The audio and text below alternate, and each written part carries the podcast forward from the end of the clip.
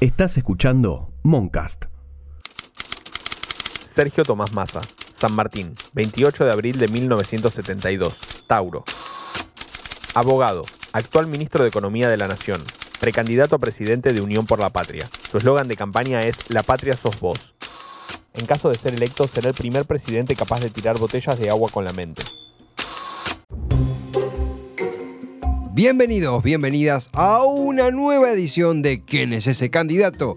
El podcast que te cuenta quién es quién en las primarias, abiertas, simultáneas y obligatorias para presidente del 2023. Mi nombre es Esteban Chacho, me acompaña Facundo Pérez. Oli, oli. Y hoy nos preguntamos, ¿quién es Sergio Massa? Si quieren pelear, vamos a pelear. Bueno, si vivís en un frasco termosellado hace al menos 10 años y no sabés quién es Sergio Massa, vamos a empezar a contarte. La vocación política de Sergio Tomás nació desde muy, muy chiquito. De cuando era una masita. Como decía mi compañero, a la tierna edad de 7 años, el retoño Sergio Massa respondió a la pregunta de su maestra de primaria respecto a qué quería ser de grande, diciendo que él deseaba ser presidente. Exactamente, pero, como bien sabemos, el mundo con nuestros años hace lo que se le canta el ojete y el buen Sergio tuvo que conformarse con un primer laburo de coordinador de una colonia de vacaciones. A diferencia de en el Congreso, en la colonia se labura en enero. Corrían los años 90, hacía calor y los aires de libertad en el inicio de una nueva década despertaron en ese teenager, el Sergio Massa, lo típico de un joven de esa época. Ir al Little Park, Mm, No, clavarse una hamburguesa con una frenis en Pampernick. mm, no. ¿Qué?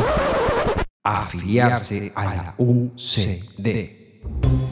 Ustedes son muy jóvenes, pero en los 90 el neoliberalismo se encontraba en auge en el continente y el gobierno de Carlos Saúl Menem, con las privatizaciones, la apertura del comercio internacional por sobre la industria local y el uno a uno, todo eso tomó la doctrina de un partido de aquel entonces, la Unión del Centro Democrático. Sergi Mata no fue el único que tuvo sus andanzas en la UCD, sino que con él compartieron militancia Amado Vudú y Carlos Maslatón, entre otros personajes. Y si te pensabas que la juventud liberal la inventó Taringa, agárrate fuerte de tu tía Elsa para escuchar este tremendo dato, este increíble Jesús Dátolo, este impresionante That 70 Show, este recontra hiper Oliver Datom, este picadísimo recontra basado tremendo.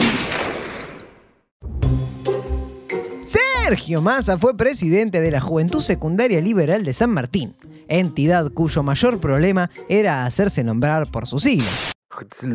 La, claro, la, la No, me parece que es la... La J- No, para mí es que la, No, no, no me sale, che. Y si te preguntas cómo llegó de la juventud secundaria liberal de un partido del conurbano a competir en una paso con Juan Grabois, quédate porque ni el mejor servicio de inteligencia te puede pasar esta data. Porque mucho juventud liberal y todo, pero Sergio ya se estaba poniendo grandecito y pasando sus 22 años recibió una dosis de uno de los alucinógenos más extremos de la historia. El peronismo de los años 90. un sistema de vuelos espacial mediante el cual desde una plataforma que quizás en la provincia de Córdoba. Estas naves se van a salir de la atmósfera, se van a re- remontar a la estratosfera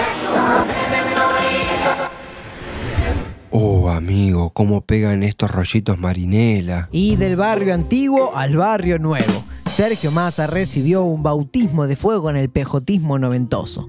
Luis Barrio Nuevo, mítico sindicalista de los gastronómicos y uno de los paladines del menemismo, vio algo en ese joven liberal de San Martín y lo incorporó a las filas del movimiento en uno de los pases más trascendentales de los 90. Más que la brujita Verona Boca. ¡Se viene Boca! ¡Se viene Boca! Mamita, qué equipazo era ese, ¿eh? ¿Cómo nos salimos campeones? No entiendo. Yo me quedo más bien con Ortega. ¿El burrito? Sí, está, está bien. En los 90 jugaba, la movía. No, no, Palito Ortega. La felicidad, ja, ja, ja, ja. Corría el ocaso del menemismo y el mítico artista quería ser el sucesor de Carlos Menem en la presidencia. Ya que no sabes a quién conoció Massa siendo parte de esa campaña. A Víctor Suairo. No. Pista, es pelado. El Baiano. No, Toreto. no, La Mosca. no. El que canta muchacho. Ese, Fa- ¿cómo? esa es la... Ay, Facu, ¿sabes a quién? ¿A quién? Horacio Rodríguez Larreta. En efecto, Massa y Larreta comenzaron a forjar una amistad en la campaña de Palito. Pero con eso y nada más se tuvieron que conformar. Palito no fue candidato a presidente, sino a vice de Eduardo Dualde y perdió contra Fernando de la Rúa en las elecciones de 1999. Se terminaba el milenio y el buen Sergio quería empezar a planificar el futuro. Muchos de ustedes van a tener 35 años y muy probablemente una familia, hijos y nietos. Entonces, Sergio Massa decidió cazar tigres y sentarse en sus cabezas. ¿Qué? Ay, perdón, leí mal. Sergio Massa decidió casarse en tigre y sentar cabeza, ahí sí. Contrajo matrimonio en el año 2001 con Malena Galmarini, hija de Pato Galmarini, ex funcionario del menemismo y quien fuera clandestino durante la última dictadura cívico-militar, entre una larguísima lista de etcéteras. Y el matrimonio de los Massa vino con un pan bajo el brazo. Mal momento para la audiencia celíaca. porque la carrera de Sergio adquirió una fuerza meteórica una vez entrado el siglo XXI. Viene ya, viene con su coche Ay, perdón. En fin, en efecto, la carrera de Massa comenzó a jugar en las grandes ligas cuando Dualde lo convocó para ser el director del ANSES, cargo que asumió a comienzos del año 2002. El director ejecutivo eh, de ANSES, Sergio Massa, En la Administración Nacional de la Seguridad Social, ANSES, para los amigos, fue la cara de una investigación por lo menos particular, los viudos truchos. Que no es una banda de reggae, sino que era una defraudación que hacían al Estado personas que falsificaban actas de matrimonio con personas fallecidas para cobrar una pensión. Eh, los abuelos de la nada. Muy bueno.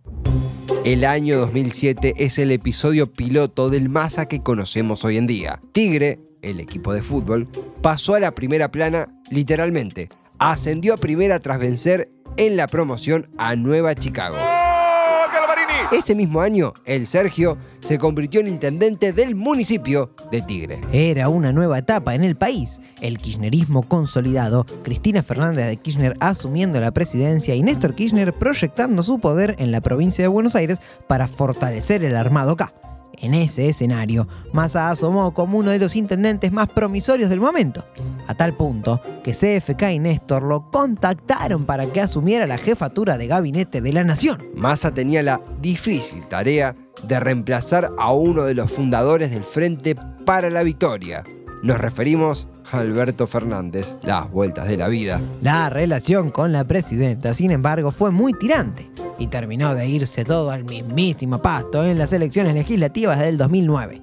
Massa se despegó sutilmente de la campaña que llevaba Néstor Kirchner como diputado. Así es, lo hizo realizando una campaña diferenciada junto a Malena Galmarini, candidata a concejal. El pingüino sacó 39% en Tigre, pero Malena trepó al 53%. Los Massa Galmarini celebraron, pero eso sí, con los Kirchner, todo para el Thor. Sin embargo, la relación con Néstor nunca terminó de apagarse y en efecto Massa seguía siendo mencionado como un virtual candidato a gobernador de la provincia de Buenos Aires en 2011.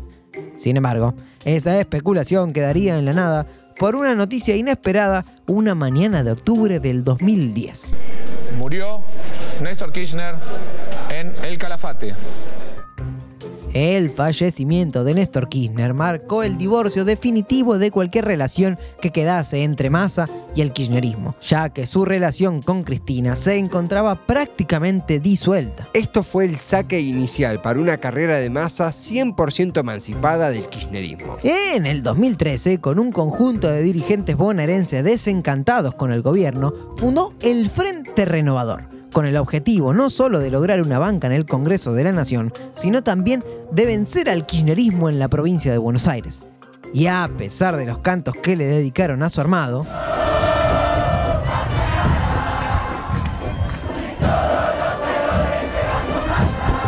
Sergio tendría éxito en su misión. Nos transformaron en la primer fuerza política de la provincia de Buenos Aires. El dato. Para esas legislativas, Massa conformó una alianza, entre comillas, temporal, con el jefe de gobierno porteño de aquel entonces, un tal Mauricio Macri. Macri reconoció que el único objetivo de ese acuerdo político es ponerle un freno al kirchnerismo. Con casi el 45% de los votos y superando por 11 puntos a la lista del Frente para la Victoria, encabezada por Martín Insaurralde, Massa se convertiría no solo en el gran triunfador de las legislativas del 2013, sino también en un eventual candidato a la presidencia en 2015.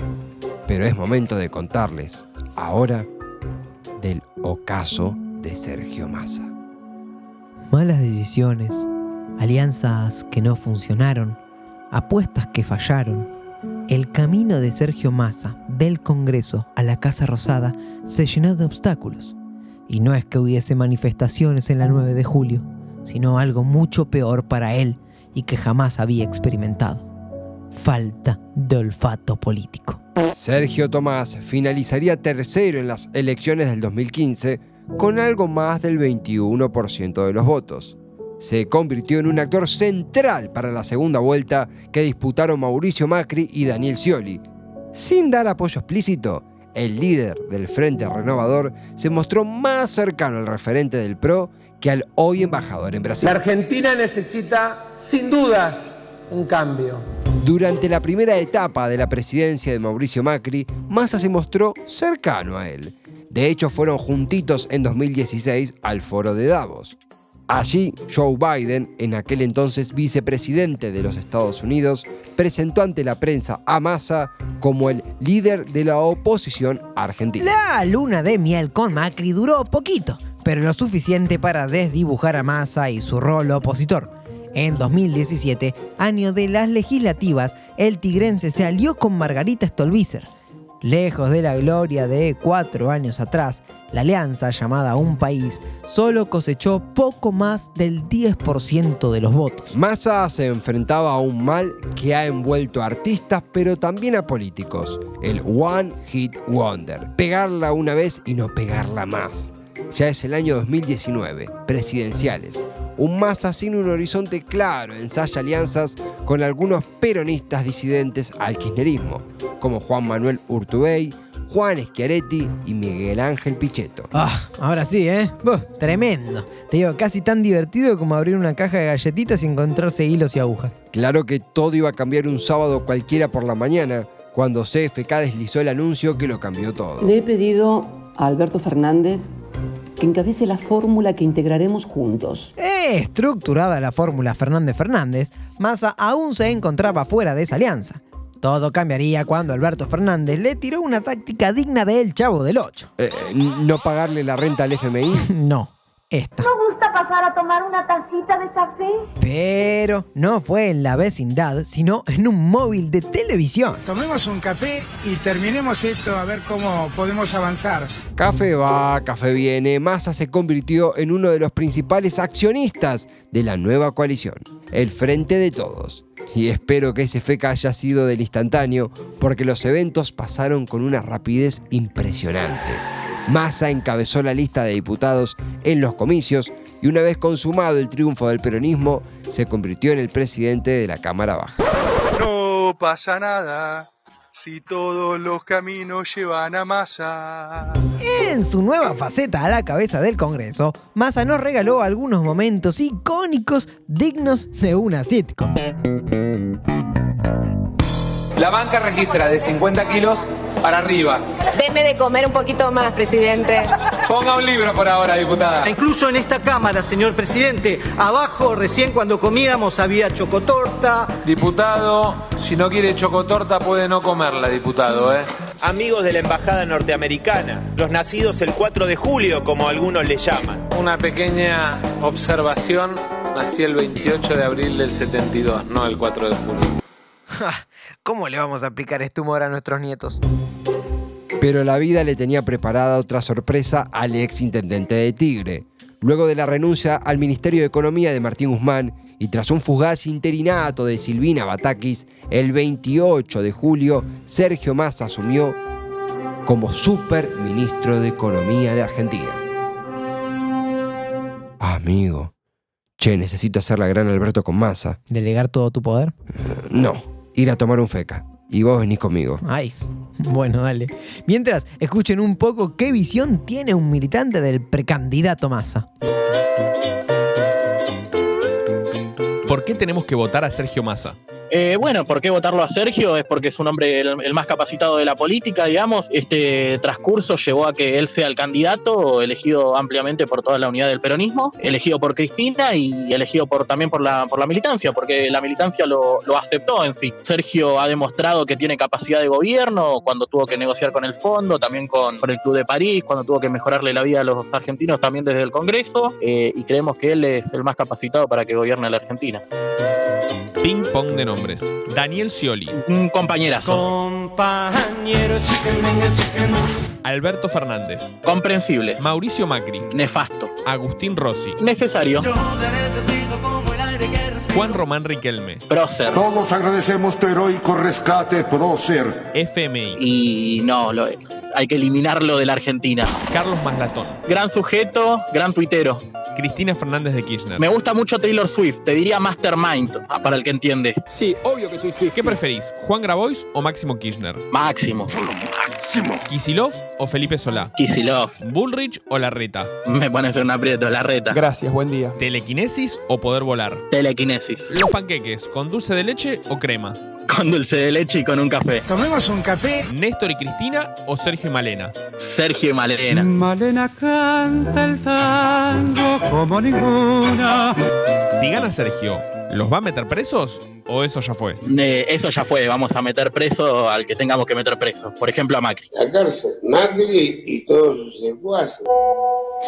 Eh, hola. Ay, ay, estoy nerviosa. A, a, a ver, yo, yo, ¿no? Yo. Per perdón que pregunte esto, pero, pero ¿y el FMI qué onda? El FMI, la deuda, la inflación.